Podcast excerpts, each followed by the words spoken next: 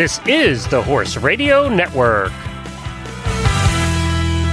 What a beautiful day for horses in the morning. You are listening to the number one horse podcast in the world. Here is your entertaining look at the horse world and the people in it.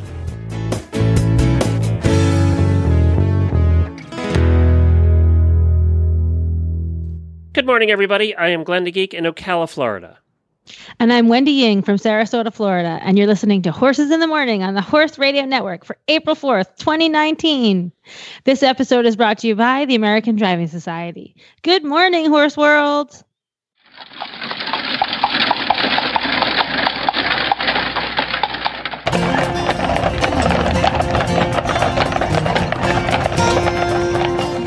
Well, welcome back to Horses in the Morning, everybody. The first Thursday of the month is always the Driving Thursday with Dr. Wendy Ying. And Dr. Ying is joining us today. We, we, for new listeners, on Tuesdays and Thursdays, we have special monthly episodes we do on Horses in the Morning. And then Monday, Wednesday, and Fridays, Jamie is here and we're goofing off and having some fun. So we're going to have some fun today, though, because Wendy has lined up a million things. What's coming up on today's show? Okay, today we chat with Scott Compton of Gold Coast Greyhound Adoptions, plus Reed Nagel, the uh, the proud owner of the Black Prong Equestrian Center, joins us to tell a us brand new that. owner. Yes. The Just brand bought new it. owner. Yeah. Uh, Keady Cadwell is here to train to share her Tremont training tip, and on the TCVM segment, we have Roger McFarland from Greenflower Botanicals to answer all your questions about CBD oil. Boy, that's a hot topic right now. CBD oil. You're seeing it everywhere with people, horses, animals of all kinds. So I'm glad you're addressing it. I'm sure that's been a request. So, well, as usual, we have Kathleen back with us from the Carriage Association of America, taking a look at Carriages 101. And this time we're going back to the basics, aren't we? We sure are. There's five basic things that we're looking for in a carriage. And this is if if somebody so if somebody wants to go buy a, their first carriage, they're looking at getting because we were all there at one point. I know I, I was. I had no idea what I was doing. I lived in Lancaster County, Pennsylvania, which meant you went and bought an Amish Meadowbrook. That's that's what everybody did in Lancaster County, Pennsylvania, because that's what they made. So Yes. yeah, but okay. So I'm interested in this buying your first carriage. So in 19, or excuse me, 1896, John Philipson, who was a noted carriage maker, said that there were five things that you were looking for. And that still holds true today. And those are ease of motion, ease of getting in and out of the vehicle, ease and safety in turning, stability, and durability. So when we're talking about ease of motion, the vehicle should be something that is easy for your horse to pull. It also needs to be something that you can get in and out of your truck and trailer if you're ever going to leave your property. So that's that's an important one. And I'm sure that that's something that if you've ever been to an auction and bought a carriage that doesn't fit in your truck and trailer, then you know that. Um, I know that we have cut down a trailer door before to get a carriage in. so um, That was one of the things that we had to do when we bought this carriage. When I got my fry carrot or cart, we had to make sure it fit in the bed of the truck because that's how we were going to haul it. Exactly. And if if you have too short of a bed or something like that on your truck, then that can be a problem with the uh, shafts. So it's important to think about. The ease of getting in and out as we all get a little bit older. This is very important because if your horse is um, perhaps not standing well or is having an issue that day, you want to be able to easily enter and exit the vehicle. Okay, wait a Uh, minute. This is where we which- stop, and Wendy gives her lecture. Go ahead. Yes. No, I'm not going to give it. You've all heard it before. Well, no, this is new. Uh, we have this. You haven't given this lecture since we've been on Oh. horses in the morning. So go ahead. Okay, okay. Well, the reason why I don't like Meadowbrooks personally is that there's a kind of a rear entry Meadowbrook that's actually very difficult to get in and out of. But those are usually tend to be cheaper, so we all end up buying that for our first carriage. And usually, with your first carriage, your horse isn't 100% dead broke to driving, and so I call it the death trap because it's really hard to get out of when your horse is galloping away with you. Well, that th- th- and what she's talking about is with the Meadowbrook carts. Usually, the seat goes up on a lot of them, and so the seat folds up, and that's how you get in. Well, if you have a disastrous situation going on, you have to fold up the seat, but then you're jumping out the back of the carriage. So uh, nothing is going well at that point. You know what else happens a lot of times is the seat falls down and slams really loud, and then your horse spooks. Exactly. you know, the one thing I did like about that Meadowbrook, though, is it had a glove compartment. I really liked the glove compartment. Oh, the glove compartment. yes, Good. yeah. Well, they they often have a coffee holder, cup holder, which is. I put my own It's important on. to some people. I put my own on. I got a bicycle one that holds the bicycle bottle, and that's what I put on my cart. And the bo- water bottles fit perfectly right in it, or a coffee cup. Yes. Yeah. So when we're talking about ease of getting in and out, one of the things that we need to talk about is balance. Because when we talk about that seat flopping down, that's often because when you get in to a Meadowbrook, that's a rear entry, it tips up a little bit and that causes some problems. So we want to make sure that the vehicle, if we're doing a front entry, uh, which means that we enter in front of the wheels rather than behind the wheels, is balanced so that when we get in, doesn't put all of our weight on the horse's back all of a sudden. And so when you are looking at a carriage and you're at an auction or, or someplace, you can pick the carriage up and you want to hold a shaft in each hand. And ideally, you can hold that with just one finger, and it should be light enough to do that. If it's not, you need to look at adjusting the seats. A lot of times that they move over top of the axle, and when you put somebody in that seat, the balance will change. And so if you're going if you know that you're going to go out and drive and it's always going to be with your significant other, you both need to be in the carriage so that you can balance it appropriately to both of your weight, which means you need to have a friend help you balance it out. And that again usually involves moving the seat on the axle just a little bit. And if you want to try this if your vehicle is balanced but you want to see how it feels, just lean forward or backwards and you'll get that how how the weight changes on the back of your horse. Um, and a well balanced vehicle is, is very much worth its money. Okay, so So- so to so the shafts go through the little loops. What are they called? The shaft loops, Okay, there you go. shaft I thought they would for sure they would have a fancy old fashioned name. Uh, so they go through the little loops, and when I'm sitting in there, either with myself or with somebody else, should they be pushing up, pushing down, or just kind of floating in the middle? Ideally, they're not floating. Okay. Usually, um, it does ha- happen that way sometimes, but there should be a little bit of pressure on the back pad. Um, not a lot, though, Which means pushing down on the on the loops. pushing down. Okay, yes. You don't want them up. If your if your um, shafts are tipping up, particularly when you're getting in the vehicle, uh, you you're going to have a very bad ride and potentially have some seasickness involved. Yeah, you, you're going to bounce a lot. Yeah. Yes. so you want just a little bit of weight on the shafts to make sure that they stay where they are. And, and sometimes you use uh, the hold down straps, etc., on your harness to help with that. But you don't want a lot of weight on that back pad um, because otherwise your horse gets a, a sore back. They should be pulling with the breast collar and holding the carriage in place with the back pad. Um, and that, that again comes down to getting in and out of the vehicle and then just being safe while you're in it and getting the best ride for you and your horse. That is and almost all carriage, almost all harness manufacturers make a replacement tug like that that Mm-hmm. um, has a little stri It's called a Tilbury tug, and it's for two wheel vehicles.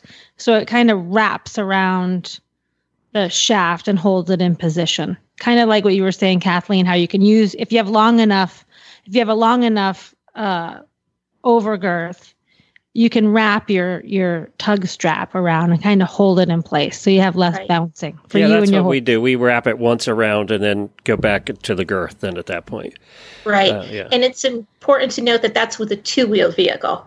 If you have a four wheel vehicle, you don't have to worry about balance because it has four wheels. Yeah. right? Um, Yeah, the shafts But- are just kind of there to mhm. so the horse has something to attach to. but most people that first time get a two wheel vehicle. So typically speaking, when we talk about um, f- your first carriage, we're talking about a two wheel vehicle. So, which means that we don't really have to go into a lot of detail about turning, um, because a two wheel vehicle just goes with the horse. However, if you're using a four wheel vehicle, particularly an older vehicle, um, perhaps your grandparents' buggy or a surrey that you found, make sure that it has rollers on the side of the vehicle because it's not a full cut under and the wheels can't turn underneath the vehicle which and if that happens so your wheels turn and there's all of a sudden the box of the carriage there, then you've got a problem. And you can either break a wheel or break your carriage. Okay, second And second put lecture rollers. by Wendy. Go ahead. Yes. Go ahead, Go Wendy. ahead, Wendy. Yeah. Buy cut under. Buy cut under. You either need the cut under or you need to make sure that you have rollers on the side that move well. Yeah, So- the rollers are good. That just looks like this little cylinder.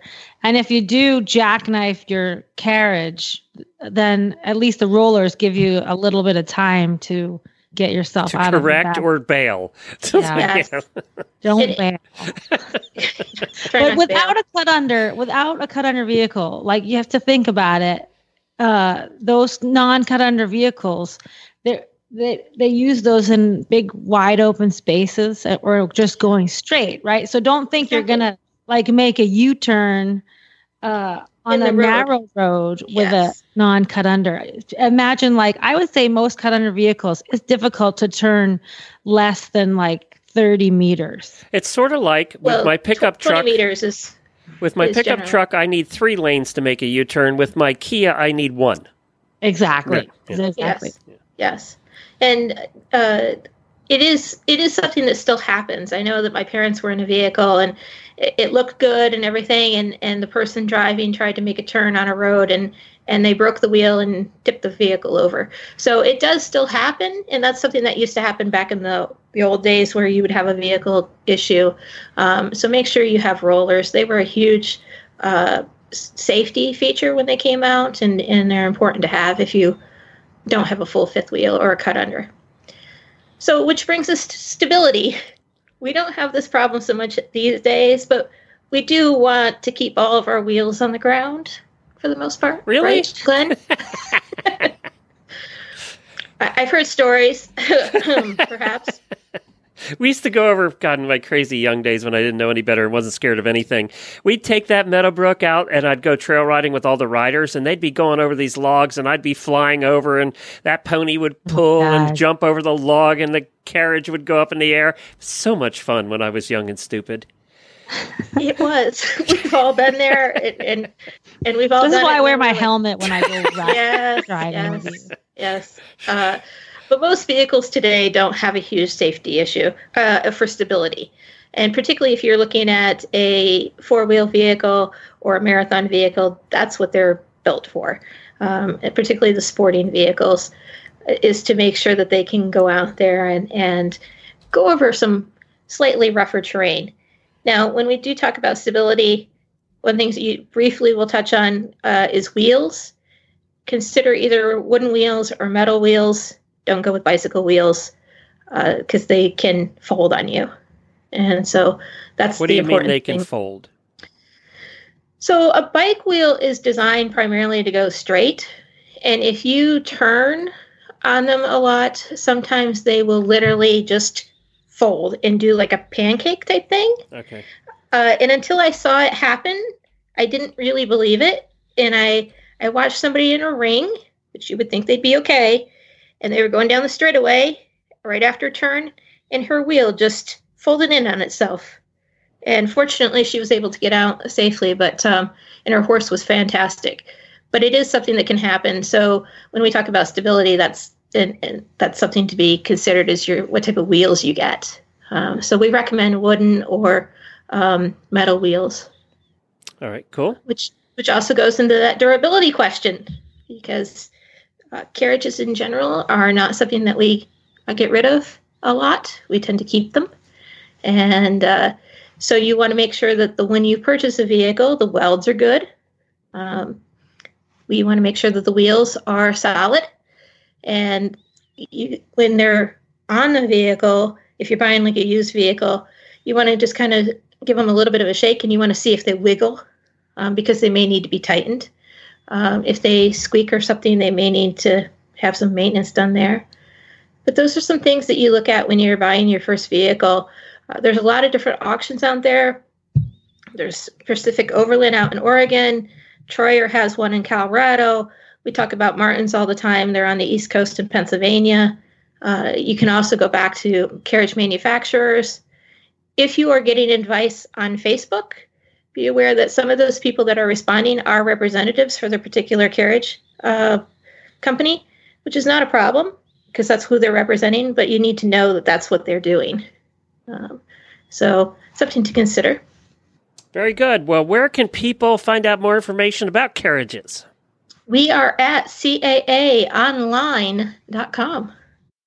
So, what's the product of the month we're talking about this month?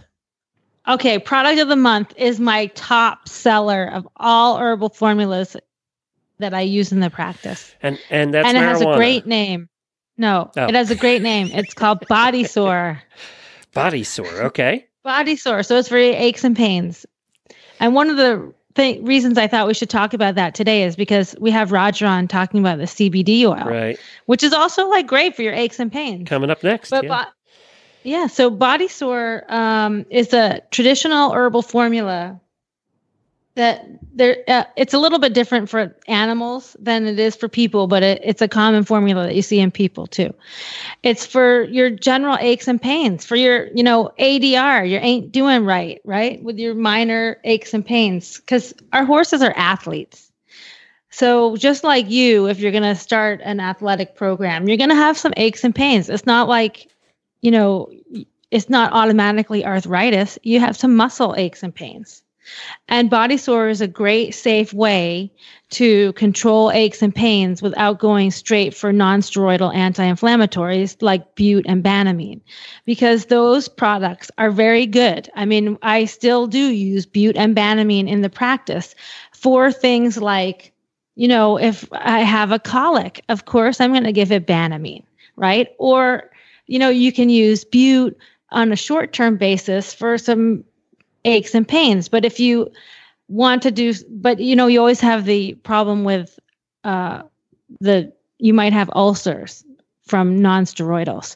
So this herbal formula body sore is like a great general anti-inflammatory for body pains, for musculoskeletal pain, um, that you can use on a long-term basis and it has very uh, it has little to no side effects and you can use it in horses and dogs and i'm a vet so take this with a grain of salt you can use it in people too And where do they find it? and you can find it at drwendyying.com And search for body sore body sore. Very good. Thank you, Dr. Wendy. Speaking of your body, let's go to our next guest.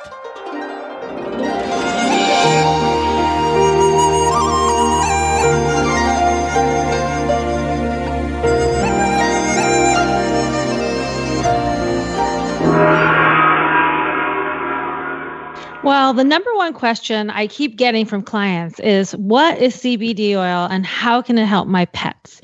So I a- am happy that we have uh, Roger McFarland from Green Flower Bocan- Botanicals to join us today to tell us how CBD oil works and how it can help your animals. So, welcome, Roger.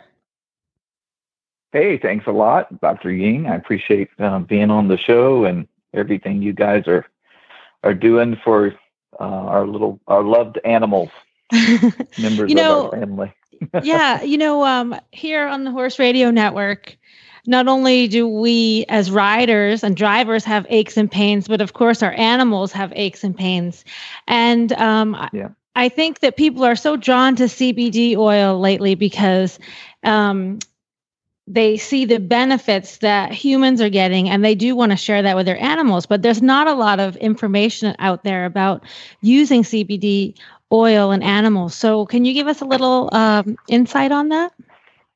I can give you the best that I have, um, but you're really correct in that uh, there's a, a lot of need for more research, especially in the, the area of um, veterinary use of, of CBD. But what we do know is that all mammals have this incredible thing called an endocannabinoid system, which um, seems uh, to have been made specifically for these cannabinoids to join in these receptors. And anyway, we find those receptors in, in nature primarily uh, in the cannabis plant, where we find all these wonderful cannabinoids of which CBD is a part.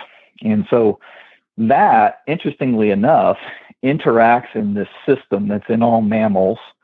And that, that system is really very pervasive and was discovered in the 1980s in Israel and uh, it regulates and kind of dovetails in with your endocrine system and your immune system and your uh, central nervous system, so forth and so on. So, if you've come across CBD, you probably heard or read, you know, it's good for this and this. It seems like it's good for everything. Mhm. And um, and I know initially that turned me off from it. Uh, right. Like, how can it be good for everything? Yeah, exactly. So it sounds like snake oil, and most of us push away from it. I know I did in the beginning.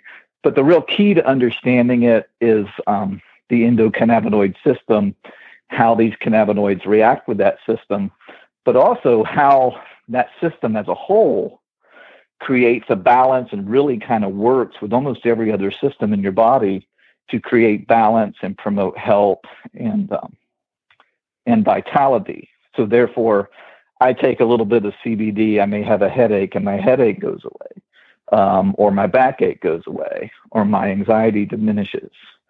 And that's because of this overall effect that it has in the body's constant. Um, well, I'll just put it this way you know, the body's been created to heal itself.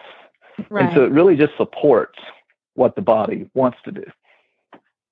Yeah, you know, it's very similar to our theory of Chinese medicine with the yin and the yang that has to stay in balance Mm-hmm. for health. So, like when you talk about homeostasis in the body, if you have like like when you're saying you have a headache or a migraine, well, maybe you have your blood pressure is too high and that's what's causing the migraine. So you need to you don't want to take Mm-hmm. a drug that just lowers your blood pressure wh- which is how traditional pharmaceuticals work. In Chinese medicine, we would try to do something to regulate the body so that your blood pressure goes back to normal. So decreasing too much yang and increasing your yin to balance your body. And when I look at the research about CBD oils, I feel like it, it is on that Chinese medicine principle. Like it's not just going to um, do one thing like a pharmaceutical that may affect negatively another part of your body. It works on the whole system to kind of regulate everything and keep you in balance. Yeah, I don't I, I, I don't know a whole lot about Chinese medicine other than it fascinates me. Mhm. Um, but it's actually in that literature that we first hear about cannabis to begin with. I want to say something like 2700 BC. Mhm. Um, you know, we're have some Chinese emperor. I'll mess it up if I try to remember his name. but, but he began to to to document different kinds of um, plant remedies and things of that nature. And it's it's actually Mhm. the first documentation of cannabis as medicine is Right. in that Chinese medicine uh, yeah. literature. So that's fascinating. Yeah. And now, um, so we know how it can help our pets and animals. What now, Green Flower? One of the things I really like about your company is that, that um, first of all, all your CBD oil is from hemp that's grown free of pesticides on family farms in the United States. Because one of the things Yeah. that I always worry about when you're looking at CBD oil is do you know where it comes from? And um, also, there's also the possibility of heavy metal contamination and pesticide contamination. So, uh, so can you explain a little bit about how you've sourced your CBD oil? Sure. Um, we, of course, um, I, I- think maybe one of the more important things to know about us is that we kind of were drug into the business, um, and and and all for personal, very serious personal medical reasons. And so, the thing that motivates us every day as a company, uh, it truly is to help people. And in the quest to do that, uh, we take where we source our hemp from, as well as how and particular standards that we follow in formulating our products. We take that very seriously. And so, you know, first step is uh, hemp is a bioaccumulator. So whatever is in the soil ends up in what you're ingesting. Um, so it has to be pesticide free and, and grown to the highest standards. We'd love to call it organic, um, but all those standards and things aren't kind of worked out totally yet. Uh, Mhm. but the products are all sourced pesticide free. And uh, beyond that, they go through a third party lab test um, from the uh, from the supplier, but also once it hits us and our custody chain, uh, it goes to a third party lab, and every product has a lab report showing the pe- the various uh, pesticides and heavy metals, molds, fungus, all of those Mhm. kinds of things. Oh, that's uh, To be 100%. Yeah, Um, 100%. yeah, because you don't know. You can't tell those things from the label, you know. No, and you can't, and honestly, you can't tell them either on on our end when you're Mhm. receiving, you know, the ex the raw extracts and things of that nature. Um, And so there's all kinds of reasons something dangerous might be, um, Mhm. you know, in an ex, in an extract or a plant, and even growing with the best standards, it should all be uh, tested and just to make sure that what we're doing is, you know, promoting promoting health, not taking it the other way around. right, right. Now, um, I know that some people have the question about uh, why, what, why, what is CBD oil, hemp oil, and and then there's also things on the market that are much cheaper that are like CBD oil from hemp seeds. Is there a difference between those? Yeah. Sure, you can't get CBD from hemp seed number one. So Mhm. um, I've not I've not seen that, but um, you can extract CBD from the flower, and you can extract CBD from the stalk of a hemp plant, uh, but Mhm. you cannot extract it from the seed. So hemp seed oil has its own benefits and things, um, but it's a really different animal than CBD oil. hmm And then you also have full spectrum CBD oil. What's the difference between that and the isolate? Well, and again, another point that we're really dedicated to um, when you isolate a compound out of a plant, you're kind of following the uh, big pharma recipe book to the T. You know, they Mhm. find something beneficial in nature and then they want to take it out, isolate it, and charge us a, a fortune for it. Right. but the thing that gets missed there, which you'll obviously be able to appreciate in Chinese medicine, is that that CBD is bonded to a whole lot of other synergistic compounds. So in our world, we call it the entourage effect, which Mhm. is kind of the sum total of all these parts working in concert together because that's how they're found in nature. So full spectrum means it's a whole plant extract so that when we pull the extract out, and not only does it have CBD in it, but it has other minor cannabinoids, CBN, CBDA, uh, so forth, CBG, uh, flavonoids, and uh, of course terpenoids. All this found fatty acid, you know, essential oils, and all that found inside this wonderful plant. So we, as of now, we only sell uh, full spectrum products. We Mhm. may carry an isolate, but in the future, it would only be for reasons of, of product demand. But at the end of the day, if you're going to move towards CBD oil um, for healing purposes, we believe the best thing you can do is to get a really nice full spectrum oil that has all the different cannabinoids and terpenoids that are found bonded with the whole plant in nature. Okay, is Yeah, there I a think- difference? Is there Oh, a difference between this for humans and this for animals, or it's the same oil? Absolutely, same oil. Okay. Yeah, because as mammals, we all have this endocannabinoid system. Um, so we we market our equine line separately for a couple of reasons. One, it helps simply with product selection, um, and then secondly, if we're dealing with horses, uh, these are much larger animals than most humans, so there tends to be a need for larger volume, you know, the product. And you probably use the drops as opposed to them vaping because that's probably not an option. uh, although my you know, pony we, probably we have an instructional. yeah, we have an instructional video coming out on how to teach your horse how to vape. um, but so far, so far, so far, it's only been good for those uh, funny video shows. Um, but anyway, we're still working on that. But Okay, yeah, good. unfortunately, Good. you're still you're stuck with the oil. Now we do have to say one thing um, about uh, CBD oil. It does contain a very, very low amount of THC, right? So, Yes, it does. um, but it's not going to get you high. and it's not going to make the horses feel drugged. But that being said, um, it is, you still shouldn't use it if you're competing under zero tolerance drug rules, right?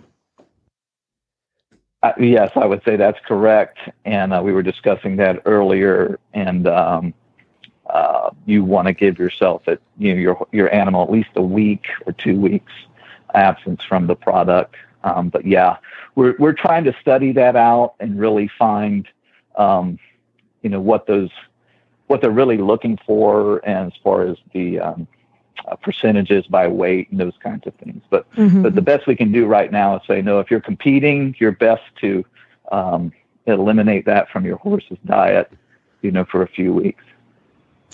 And um, Roger, how can people find you? Well, they can go on the internet to uh, greenflowerbotanicals.com, and uh, there's an incredible amount of information there. One of the things I'll say about our website is um, we've spent um, an awful lot of time curating um, the best research that we can get our hands on.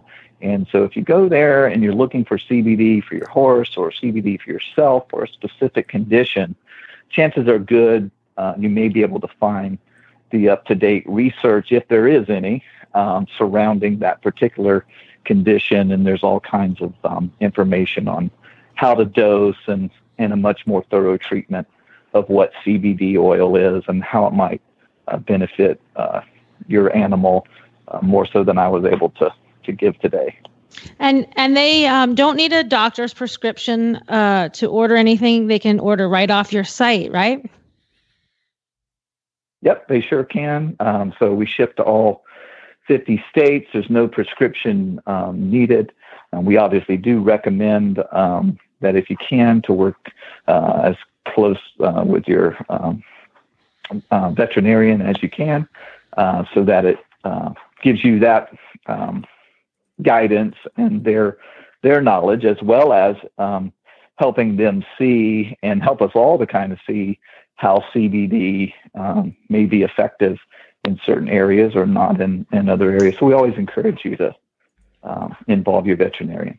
Right. This is one time when if my clients come to me and say, "Well, I read it on the internet," I will not be aggravated with them because there's a lot of good information there. And um, you have a do you have a you know that happens, right?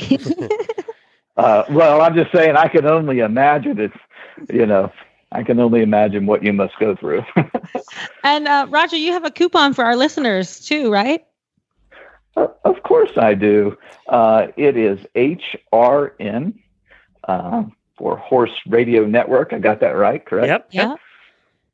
Yeah. Okay. So the coupon is simply you can go to our website. Once you go to the checkout page, use HRN in the coupon code section, and uh, I'm gonna give you 20% off Oh wow. of your entire order. Oh, That's whether it's for people or animals or anything. It really is. The coupon works for people and animals. You know. So I don't know if your horse will be able to type that in, but you know, I've been using your um your cream, your your CBD oil cream for my elbow. I have tennis elbow, and it has really Okay. helped me a ton. You know, it made such a difference. oh, that's great. Yeah, so I use it every morning. I'm great to hear it. Yeah. So thank yeah, we much. put three months into that product, and we have a lot of um, uh, a lot of great new topicals um, coming out, and and hope to do even some formulations with some other botanicals as well and some blends. But thanks for sharing that. We're real happy with that product.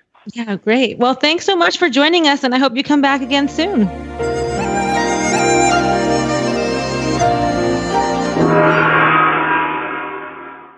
Last month, we previewed the Black Prong auction, and we all had questions about who was going to buy it and what would happen going forward. And what developer great- was going to destroy it and put in a thousand houses and you know, all of that? Well, Glenn, that didn't happen. Luckily for us, local Ocala equestrians Reid and Sarah Nagel of Big Lick Farm have taken the reins, and they plan to continue with lodging and equestrian events. Yay! Yes. And Reid and Sarah are no strangers to providing equestrians with luxury accommodations, as their 100 acre Big Lick farm in Morriston, Florida has over 240 stalls. They cater to thoroughbred training. They have turf and dirt tracks, plus a Euro walker, swimming ponds, and other sports rehab and training equipment. So that sounds exciting over there. And welcome, Reid. It's so nice to have you here, and congratulations on your new farm.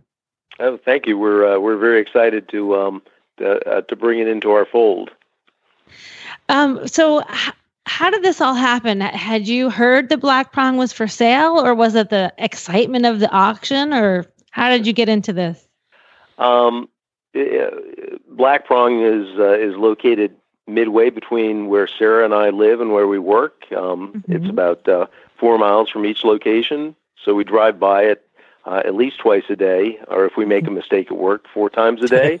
um, so uh, it was pretty apparent it was it was for auction. So, and we'd always been admirers of it. It's such a beautiful setting. We our home is on the Goethe Forest, um, and we do a lot of trail riding back there um, mm-hmm. on weekends when we have an occasional afternoon off.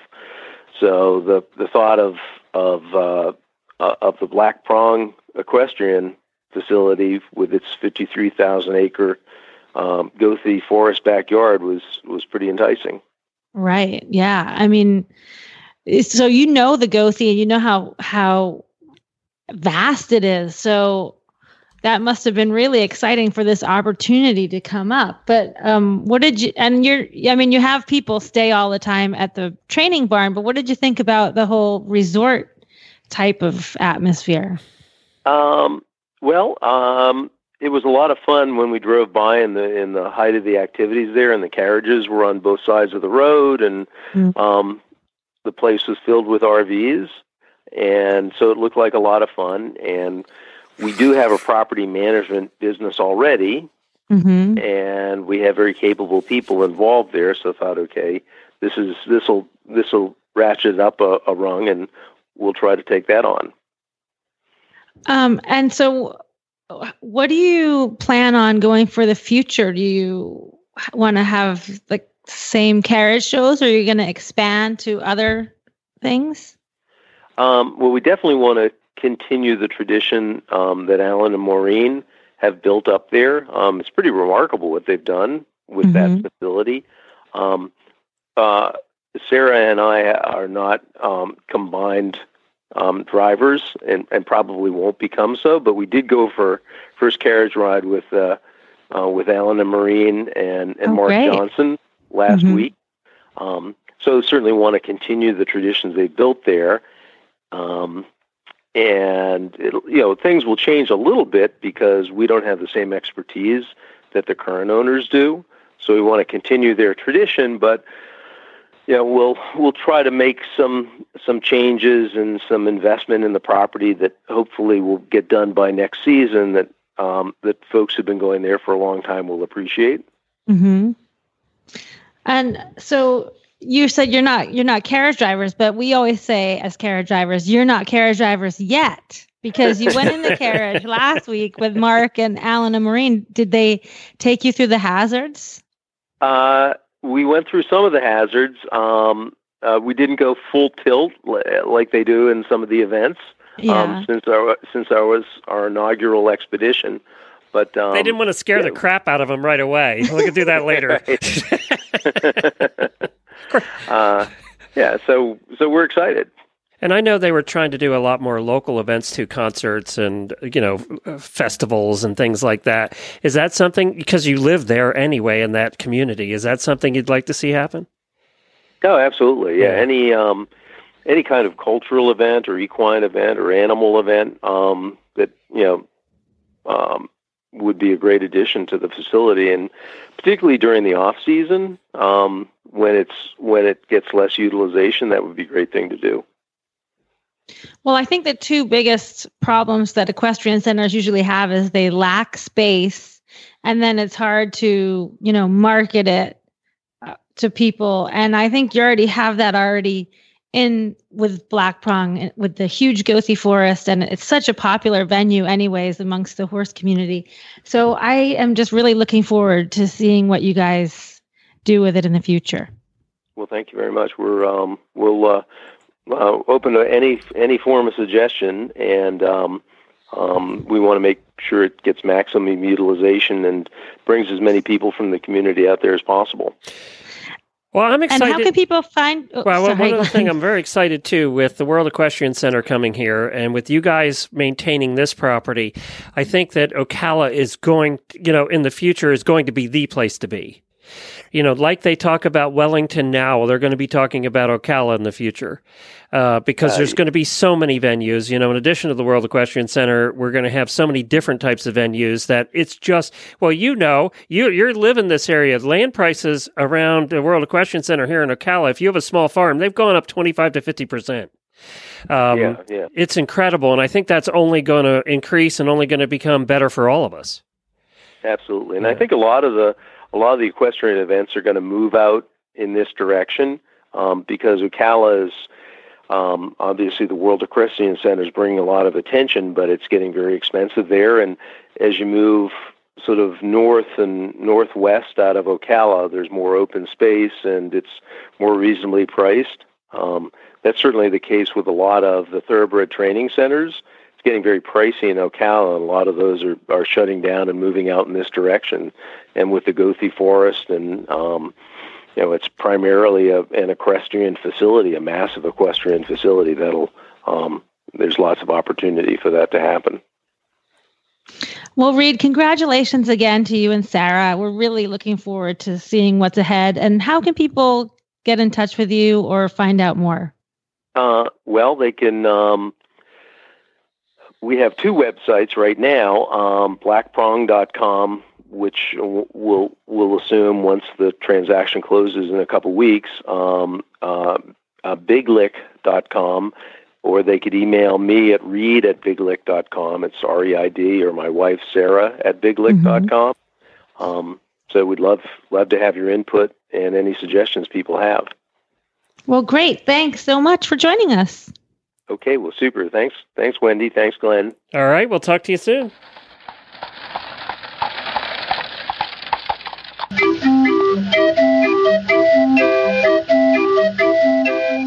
Well, Glenn, you know, being a member of the American Driving Society is more than just getting the whip. I know you think it's just about getting It's a the whip, magazine. right? Yes, it's the great magazine they put out. Well, the whip is great, and so is the omnibus. But you know what else you can get? What's that? You can get a million dollars in excess liability insurance through Equisure. Before, that was something that you could only get when you were in like uh, the USEF or Yeah. certain breed groups and now the American Driving Society is also offering that. When you're when you're doing anything with horses, there's always a chance that you're going to get sued, right? Because horses are unpredictable. And they can, you know, bash in somebody's car or they can Or you could be a- in a parade in Kentucky and try and Run run, some children kids. over. Yes, I know exactly or what if what your you mean. horse what if your horse gets loose and runs down a golf course Yes, and they charge you by the footprint? Jennifer had that happen the one place she lived. she didn't tell me it was her horse. So you need a million dollars because those footprint marks cost a lot of money. So what you can do is if you're an ADS member, um, it costs twenty five dollars a person or forty five for the family, and then that you have a million dollar excess liability insurance policy. So that's a great rate for that. Um, and you just need to be a member of the ADS in good standing. And um, you can go to the ADS website to find all that information. It's under uh, me- under the members tab, excess liability. That's really good rate, actually. Well, as most of you know, we've had Jennifer and I have had greyhounds forever. We have my greyhound is laying right here underneath me now, and she's 11 years old, and her name is Glory, and she's blind. She she went blind about two years ago, but she gets around just fine, and she goes to work with me every day because they're loyal like that, and she loves her daddy, and she loves going to work. On weekends, she hates weekends because I don't go into the office, and don't go to the studio, and don't go to work. It messes up her routine. But they're wonderful, wonderful dogs. This is our third one. And there's something happening in Florida that we discussed before, but I wanted to go over it because times are running out. And we have Scott Compton of Gold Coast Greyhounds on here with us. And we have him on this particular episode, The Driving Show, because of Wendy being here. She's a veterinarian and she's also dealt with a lot of greyhounds and also lives in Florida. So we're going to have this situation. So, Scott, thank you for joining us and I appreciate you stopping by. Oh, thanks for having me on. I really appreciate the time. So tell everybody why we're talking about this now. It was a, a law that was adopted here in Florida and is going to really change things and is going to cause a lot of dogs to need homes. Yeah, you know, it was Amendment 13 that passed back in November, and um, it's it, it's it's going to cause all the tracks to be basically they're decoupling uh, gambling from racing and they're going to outlaw racing altogether by the end of next year 2020 and there's approximately we don't always have good numbers because they don't give us accurate numbers on the racetracks as far as how many dogs there are because when they're inactive they don't count them.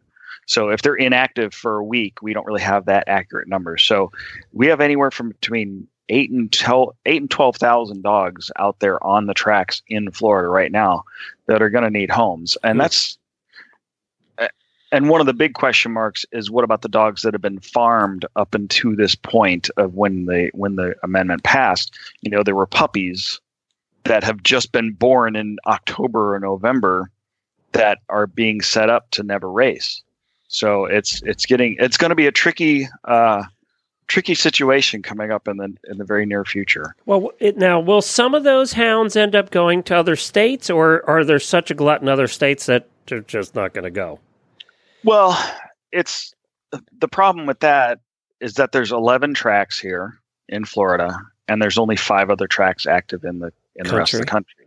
So wow. to absorb, they already you know most of those tracks already have uh, their own dogs. And now some of them don't race full time, so they may adopt that type of attitude where they race more often. However, in Iowa, you really they don't really race in the winter. Um, so that's the situation. Nor should they. They're really, yeah, right. it's too cold. So, they need sweaters.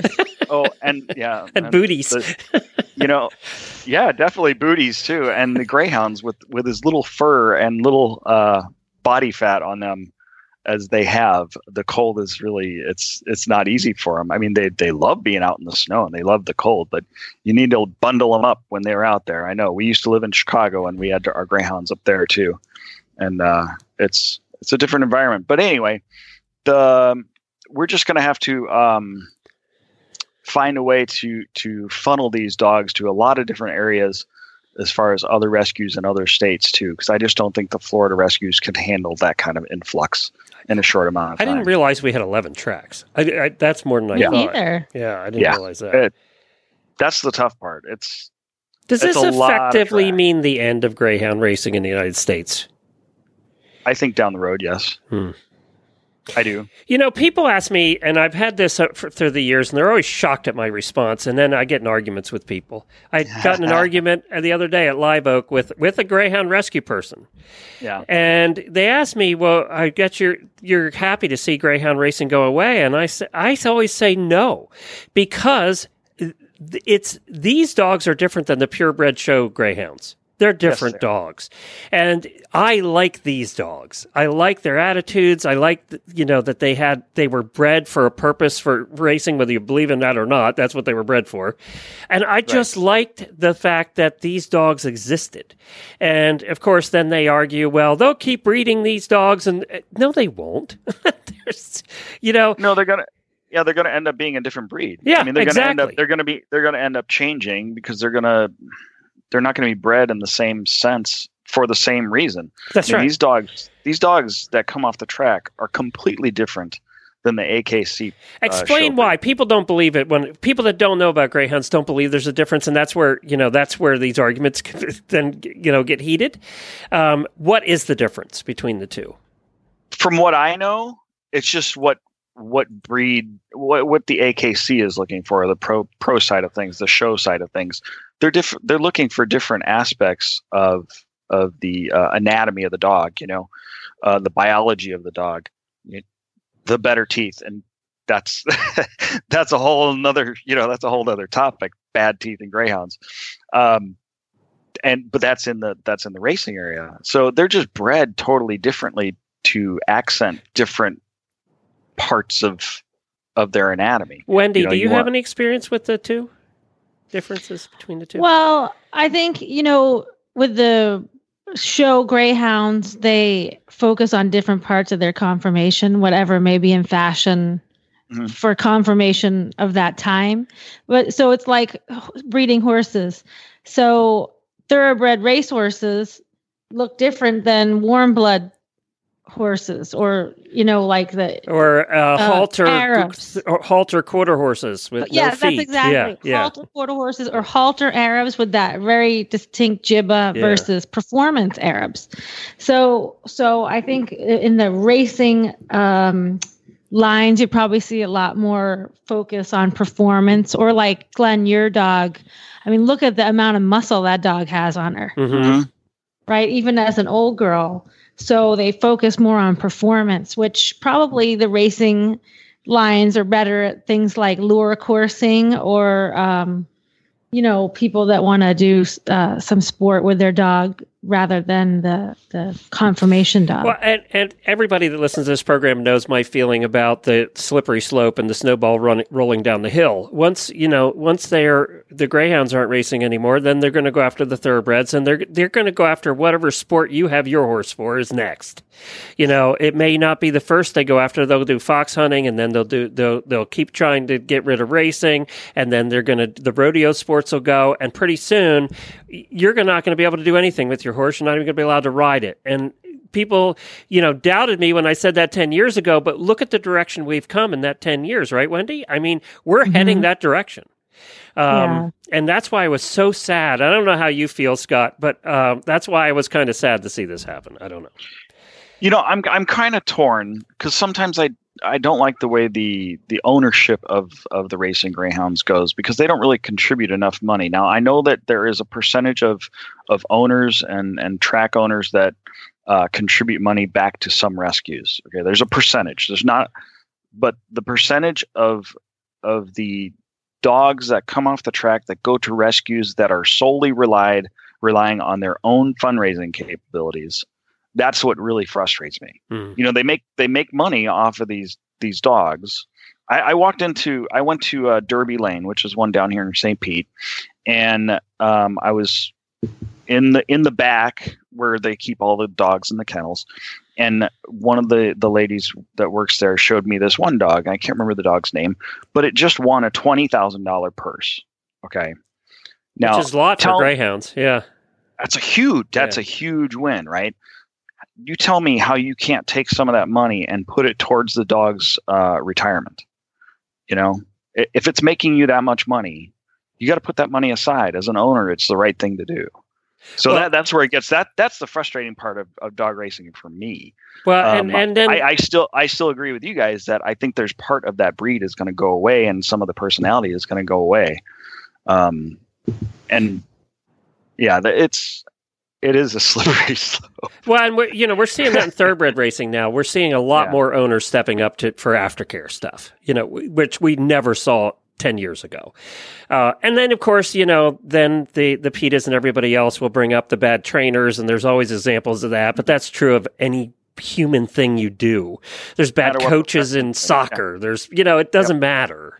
There, you know, there's bad and good and all of that. So I, you, I kind of discount that a little bit, and you try and work to get them out.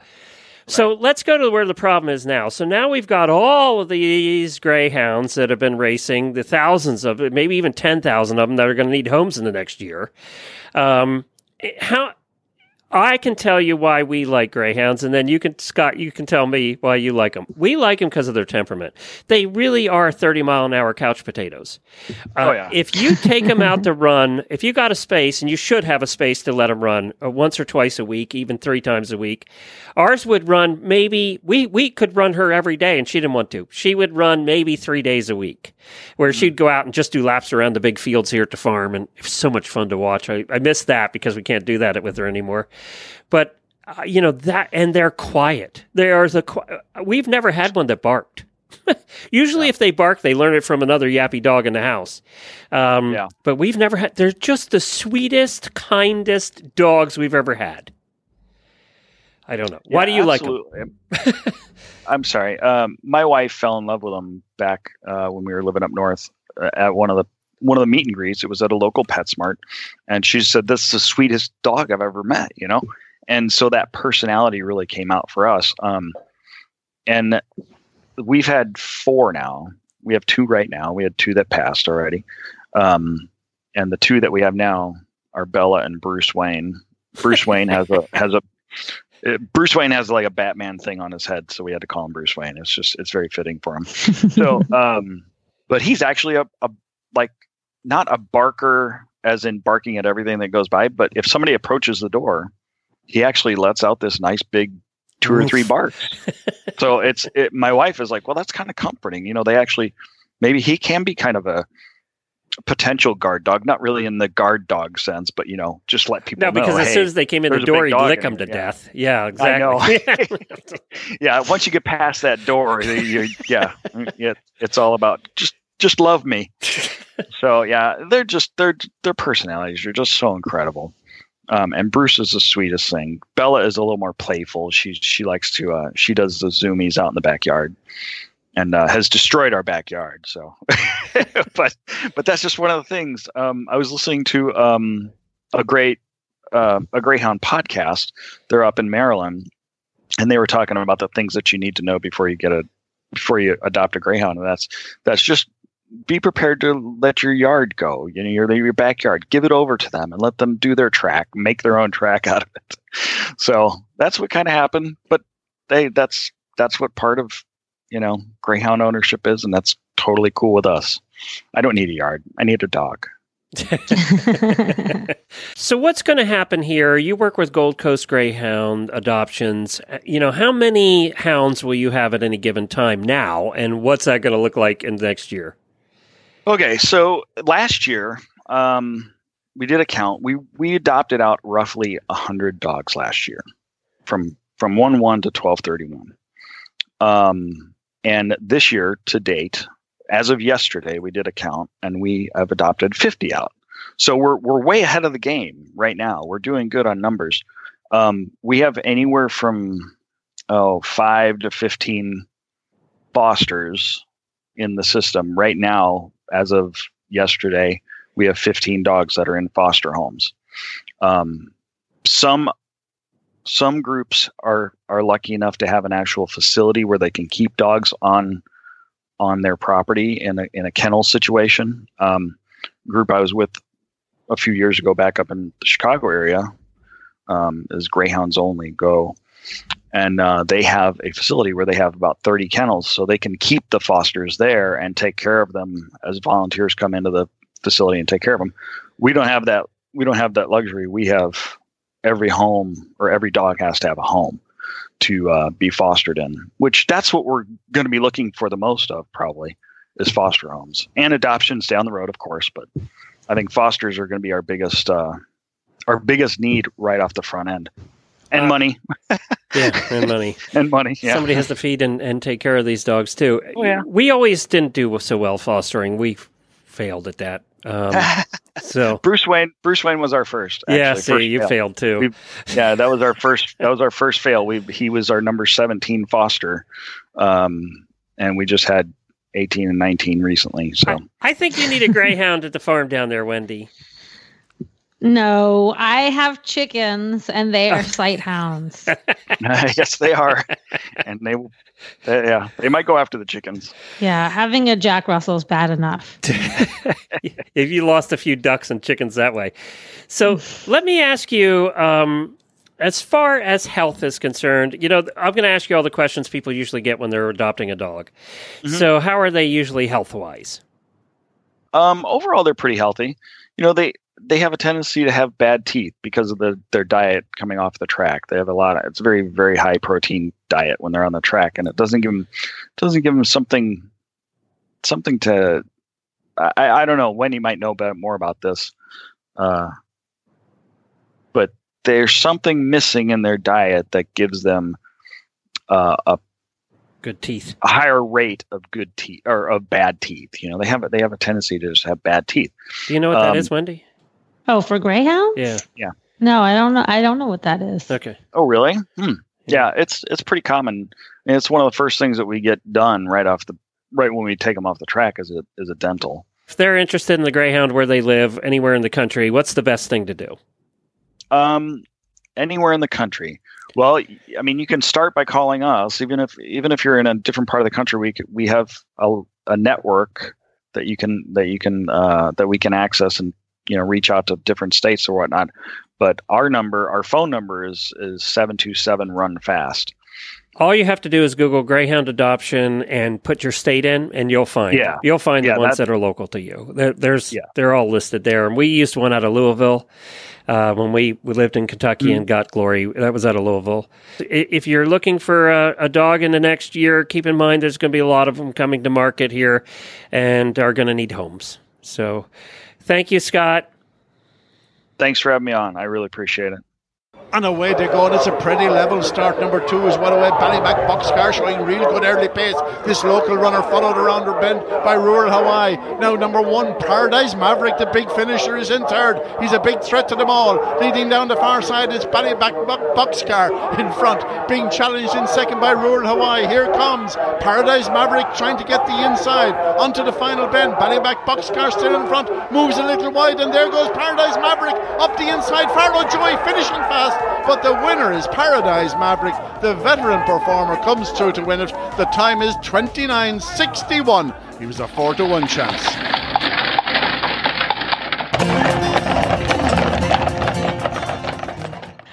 So we have Keady Cadwell from Tremont Farm joining us for the Tremont training tip. Keady and her sister Miranda train driving horses and ponies at Tremont Farm in Southern Pines, North Carolina. Welcome, Kitty.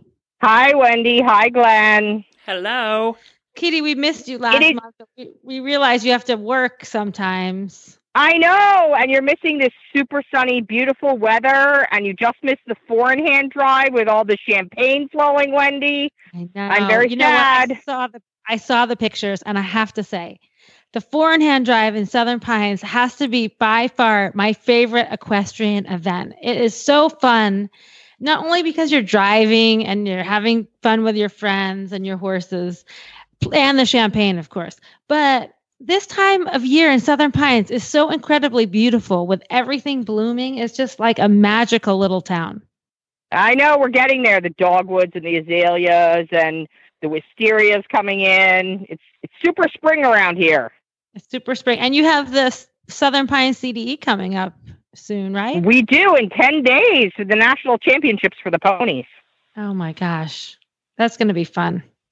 Okay, so what's our tip for this month? Do you have an exciting tip for us? I think we're going to talk about carriages and harness and making sure that our harness fits our pony or horse properly.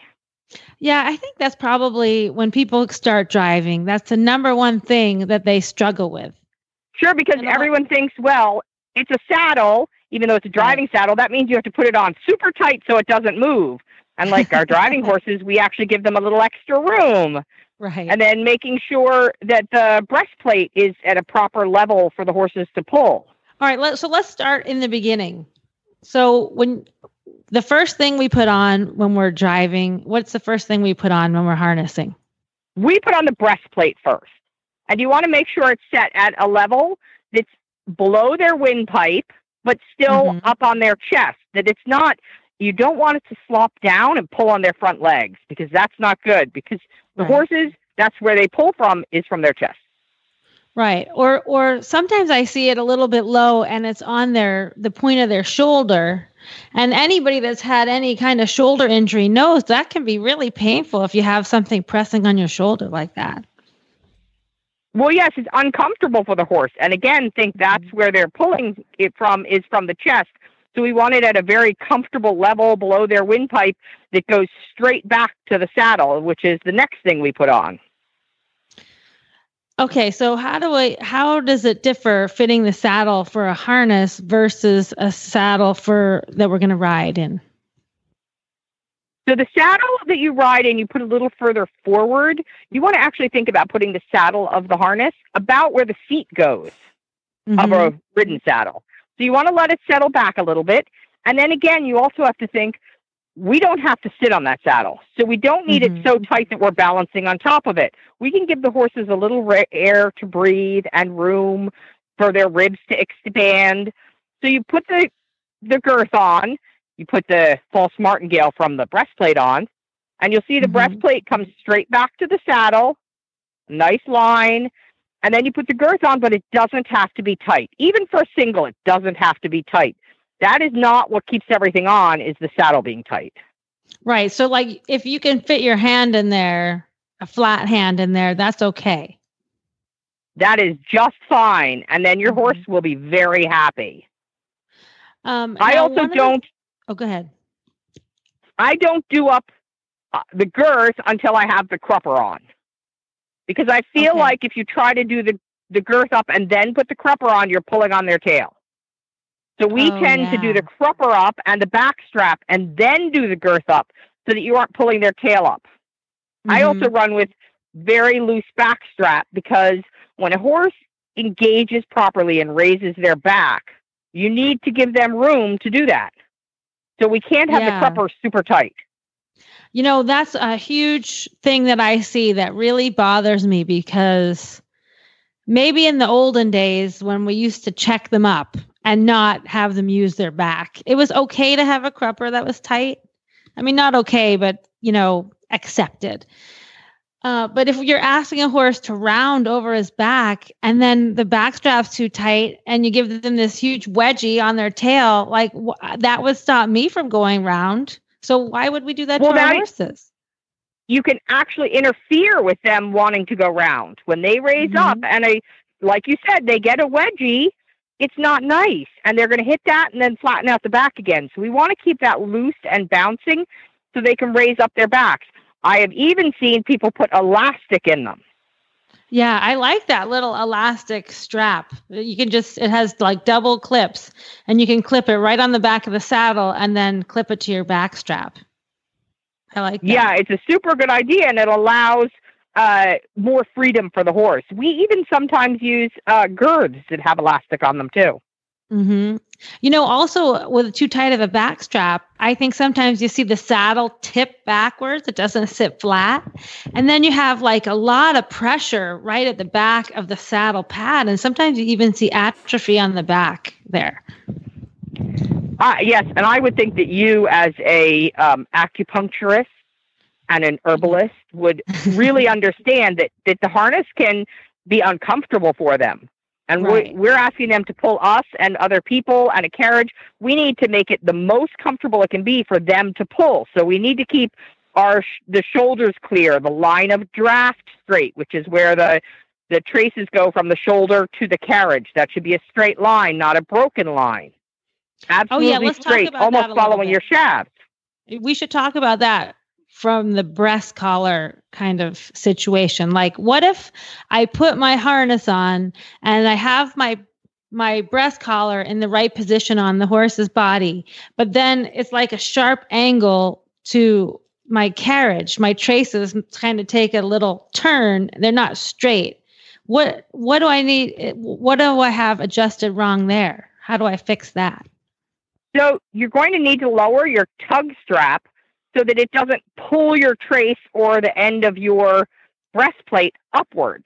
We want to keep a Mhm. straight line from the shoulder. So you want to make sure that the strap that hangs down, whether it is in a pair, it's a tug strap, or if it, it is actually the tug loop that holds the shaft up, you want to make sure that isn't pulling the trace upward. So that when you put it on and step back and look, you actually see a straight line. How Um, much, how mu- and- did we answer how much room between the horse's butt and the and the cart? Yes, you do not want your your carriage up against your horse's tail. That is not comfortable. But is and there, again, no. when we talk about en- engaging their body and using their hocks, you don't want the the swingle tree or the carriage right there when their hocks come up. right? So how far? There isn't there is there a magic there distance? is an ADS rule. okay. There is an ADS rule about how what the distance is. I think it's 18 inches is the Yeah. minimum. Uh, so Yeah. if you're closer than that, you know, you can get a, a they're not going to give you a yellow card for it, but is uh, you know you're you shouldn't have them 18 You will have to- because they can hit the carriage. You will have to move your carriage out. Yeah. Yes. And also, you have to think about when you're turning, especially like with combined driving. If you're galloping, their body lengthens. You know, so you standing in the aisle, it might look okay, but think about when they're really flat out galloping. That that you want to be, uh, even though we do want a short distance in the hat in the in for your setup in for turning tight in the hazards that your horse is going to expand his body to take a great big stride so you have to give space for him to do that Yes, that's right. That's again, think about the hocks coming up. And even if you think about how a racehorse runs, you know how they flatten out and lengthen? That's Mhm. exactly what you're talking about. And that is just what we ask our driving horses to do in hazards. They need to lengthen their bodies and then bring them back, all of which involves using their hind end as their motor. So we don't want to impede that by having them too close to the carriage. Or here's another one the shafts too narrow. Oh that's a huge pet peeve of mine nobody likes to get poked You- in the ribs No, you need to have the and the modern carriages are so much better at this at leaving a large width. They make the shafts almost as wide as the front of the carriage, so that Mhm. the horse has room to turn within the shafts without hitting something. And Yeah. again, when you're asking for a proper bend, the horse is C-shaped. So if you have tight shafts, they're not going to be able to bend. Yeah, but when you watch people doing like in those old fashioned carriages, some of them are so narrow that they can't bend, but they weren't expected to. They didn't think about these things back then. No, their outside hip would hit the outside shaft, and the inside Mhm. shaft will go into their, you know, shoulder or their gut. It's just you need to give them so much. The more space you can give them, the better. Yeah. I kind of always imagined that I wanted to set up my the my I said wanted to set up my harness and carriage with the horse so that he could use his body and they were just floating there, the minimum amount of pressure on their body. That is the ideal situation because then we can get the most from them, and they're the happiest, which is our goal. Is for them to be the happiest. They'll perform the best. And you know what? Another big issue people have is uh, the the breeching strap. They never know where exactly that should be, how to how it should hang, and then the hip straps. Because the hip straps f- always, when you're talking about acupuncture, they always seem to go over this really important acupuncture point. That's the master point for the hind limb. I agree with not knowing how low they're supposed to be in the back. Yes, and a lot of people look like they have droopy drawers on. Mhm. or they have it up under the tail. You just Yeah. want to look for that. Look at where your traces are, and then you can find the spot on the butt that's above. You want to get above the hock, above the curve, and then get up into what is actually the the butt cheeks because that is where your brakes are. But also, Mhm. it doesn't need to be super tight because if your carriage is set properly, your shafts on your saddle will work as a brake also. So you don't need necessarily for the breeching to be so tight that they're squeezed all the time. You want it to be able to come off and on because it's the same thing. If they use their hocks or extend their body, you don't want it squishing them. Yeah. And also with That's modern carriages, term. you can use yeah, you can we have brakes. so you can use your brakes and then you really the breeching is just uh like for emergency purposes. Yes. Oh, I drove a carriage yesterday with a four in hand that had no brakes, and I kept pushing the floor and wondering where my brakes were. I don't like not having brakes. me too, me too. Well, thanks, Keady. That was so informative because I think you really covered a lot. I know a lot of people that are new to driving, maybe uh, you know, don't have somebody that can be there with them the first time they put the harness on and they get it out of the box and they're trying to put it on with this picture. And I think you really hit a lot of the uh, the issues that people deal with. So great tips. What Yeah, what, what are you going to talk the about? pictures are time? hard to um. Uh, well, hey, I think we should um have people ask some questions. If people have specific questions, I'm happy to answer them for them. Oh, that's a great idea. So, so uh, email us some questions. We can go over some more training tips, and also you're going to have to tell us all about what happened at the Pony Championships. Oh yes, we will. Well, thank you everybody for joining us. What was the product of the week or month again, Wendy? The product of the month is Body Sore. You can find that at drwendyying.com. And tomorrow on the show will be Friday, and we're going to give away our prize. I know we didn't have Friday's last show. We ended up putting the horse husbands in there. So we're going to do some really bad ads, and we're going to give away the $135 pair of boots.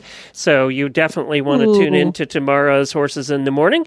Jamie will be back, and we'll be having a little fun on the show. So tune in then. You can find all the past episodes of the driving. You just go to drivingradioshow.com. You can find all the episodes Wendy and I have ever done. Or you can go to horsesinthemorning.com and scroll down and you'll see driving banner in the middle of the page. Click on that and brings up all the past episodes too. We've been doing this for a lot of years, probably close to eight or nine now. So yeah, uh, we're past that point. We discussed it. We're past Yes. the seven year. That's right. Point. That's so now right. we're stuck with each yeah, other. we're stuck with each other. We're married forever. So uh, thank you, everybody. We'll talk to you again tomorrow. All right, keep this shiny side up.